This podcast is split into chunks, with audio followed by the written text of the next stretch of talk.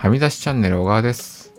この番組は声が聞けるあなたのヘルプデスクをテーマに僕の経験を通じて日々の生活に役立つ情報や感じたことを声でお届けしています。スタンド FM で音声を配信し、ノートでテキスト記事を配信しています。まあ、今日のテーマはですね、うん、あの未来色 ID というね、うん、ものの、まあデジタル版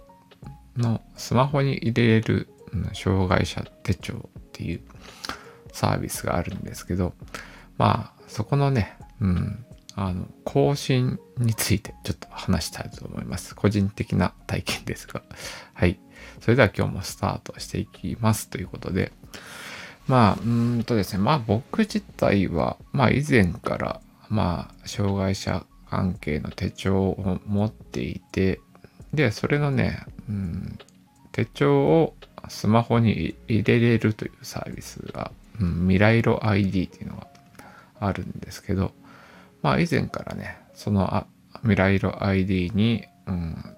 まあ手帳の情報を登録していました。で、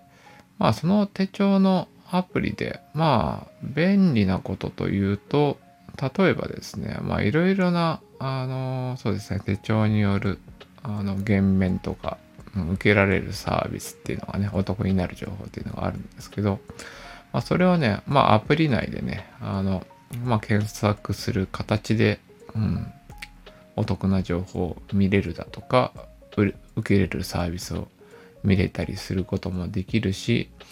ね、一部でね、身分証明の代わりということでね、あの、そうですね、まあ、手帳の減免とかをね、利用する場合に、まあ、手帳を直接見せるっていうのが、まあ、一般的な手段なんですけど、まあ、最近ね、例えば、まあ、あのですね、バスとかね、うん、まあ、電車とかで、今日、その交通手段の、うん、減免を適用する場合に、うん、まあ、手帳もしくは未来色 ID、うん、かっこ、あのね、マイナポータルと連携済みのっていう条件付きで、うん、各種、そうですね、交通系の減免を受ける際に、まあ、そのね、手段として未来色 ID が有効になってきていますと。うん、で、まあまあ、鉄道系もそうですし、まあ、例えばタクシーとかもね、あの、よく手帳の減免になる対象になるんで、うん、特にね、進んでる地域で言うと、まあ、S ライドっていう、まあ、タクシーの配車サービスがあるんですけど、うん、あの、未来色 ID からその S ライドっていうのを予約すると、まあ、タクシーにね、自動的にその障害者の、うん、割引の運賃が適用されて、うん、で、まあ、そのまま決済できるようなサービスというのも地域によってはあったりしますということで、まあ、そういうのがね、だんだんだんだん認知されて、うん、便利になっていくっていうのは、まあ、いいことだと思いますし、まあ僕もね、あの、まあしょっちゅうそれを使ってるかっていうと、まあそうでもないんですけど、うん、まあ、その未来色 ID というもののね、認知度が広まっていくと、そうですね、障害者さんにとってもね、受けられるサービスを知ることができるっていうところで、良いのかなとは思ってます。で、そんな中ですね、まあ僕、まあ個人的な体験なんであれなんですけども、今年の年末があの更新期限で、んで、期限がね、延長された手帳が今年の1月から、発行されましたと。で、まあ、そうですね、未来色 ID はまあデジタルデータなので、あの、そうですね、手帳の更新のね、新しくいいデータを入れてくださいみたいな、あの、まあ、アラートというかね、そういうのが 出てきまして、まあ、基本的に、あ、まあ、まずね、注意点というかね、もし未来色 ID を使うためにはっていう観点で言うと、まあ、うん、手帳の発行の時に、まずね、写真付きの手帳を発行してもらうっていうのは、まずキーポイントになります。うん、では、役所で聞くとね、結構どっちでも選べますよみたいな 雰囲気な、うんうん、窓口の対応されることはあるんですけどそこはね確実にまずね写真付きの手帳を発行してもらうっていうのがまあ、うん、未来色 ID に関わらず、うん、その障害者による割引を適用されるさせるにはまあかなり必須条件になるんで、まあ、そこは重要なんですけど。でそのね写真付きの手帳を発行してもらってでまあスマホで写真というかね写真を撮ったりだとかまあまあスキャンしてまあスキャナーとか使ってスキャンしてもいいんですけど、まあ、スマホ経由でその写真付きの手帳のデータをまあ、未来色 ID の事務局にアップロードするっていう作業が、うんまあ、新規だとか更新のタイミングだと必要になります。でそれをやるとね、まあ、営業日3日間以内にその新しい写真のね、情報を審査されて、まあ、OK ならば、その手帳の更新が、うん、そうですね、未来色 ID 上でできるようになるんですけど、まあ、その次にですね、まあ、その段階まで一旦更新をしたら次にマイナポータル連携っていうのをする必要がありますと。でまあまあ必須というかマイナポータル連携をすると、うん、ほぼほぼその証明度というかねあの、うん、使える範囲というかまあ有効になる範囲がかなり大きいんで、うん、まあデジタル版のその写真をアップロードして審査を受けた後、マイナポータル連携っていうボタンを押して、で、そこでまた再審査するっていうフローになります。でね、でここのところでですね、実は僕、まあそんなにね、その更新してからすぐに、あの、マイ未来色 ID をこうし、あの、新しくしたわけじゃなくて、まあ、ゆっくりとしたペースでですね、まあ、今年の、うん、1ヶ月ぐらい経って、2月の初旬に、まあ、その審査を受けたんですよね。で、まあ、その、写真が更新されましたと。で、2月の初旬にマイナポータル連携っていうボタンを押したんですけど、で、そこでですね、あの、マイナポータル連携却下のお知らせっていうのが届きましてね。で、うん、結果的に一回、うん、そのマイナポータルの連携が却下されました。で、未来色 ID の連携がね、できなかったっていうところで、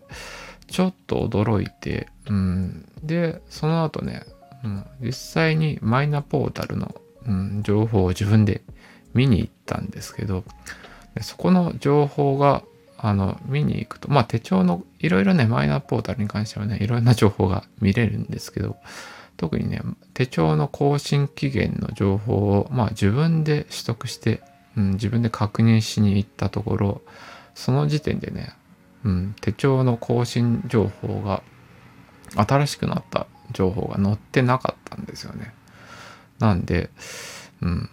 結構日にちとしては経ってて更新したのが、うん、今年の1月の初めからなんですけど2月の、うん、初旬の段階でその更新情報が反映されてませんでしたと。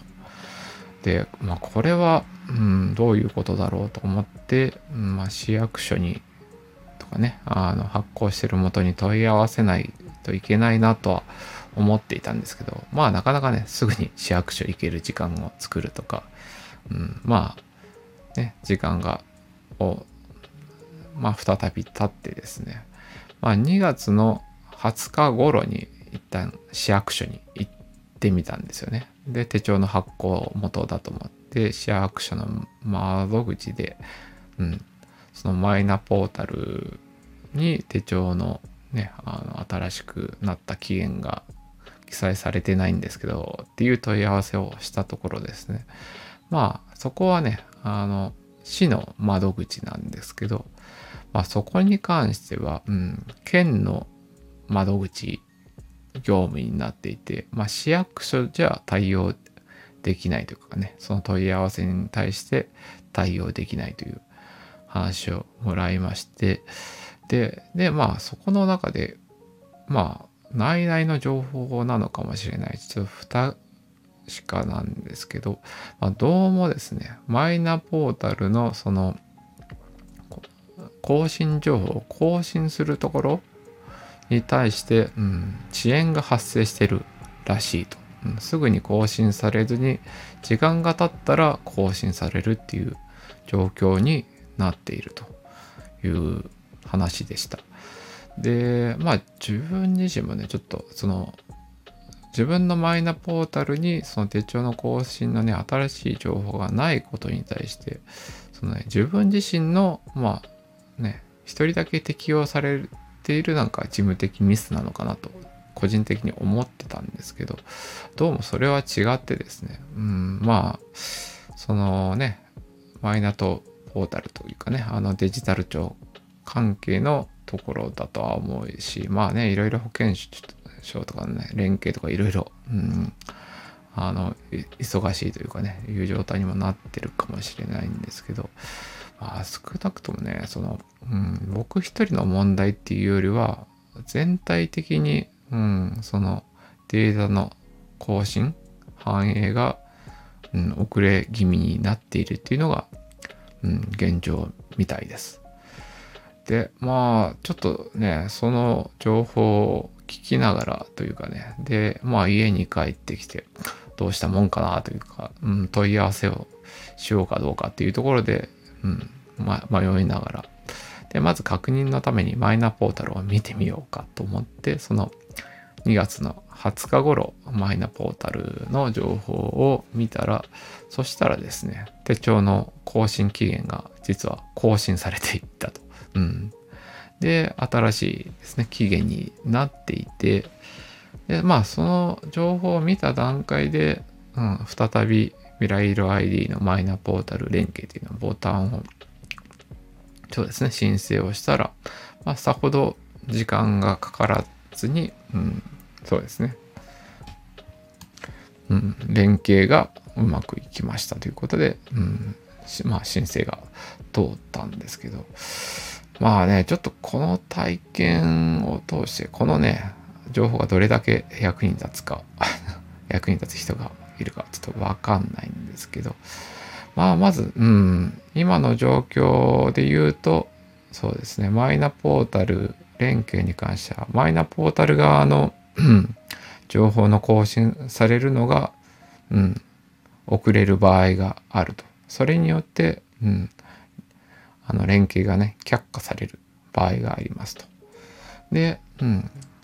まあ、問い合わせるのもね、県に問い合わせるのも手なんですけど、まあ、時間を経って、うん、更新されるのを待つというのも、まあ、一つの手段かなと。で、待っているとほどなくね、その更新情報が、うん、反映される場合もあるっていうところを、まあ、個人的な体験としてしました。うん。まあ、ということで、この情報がね、どれだけ役に立つか、うん、役に立つ人がいるかどうかちょっとわかんないんですけど、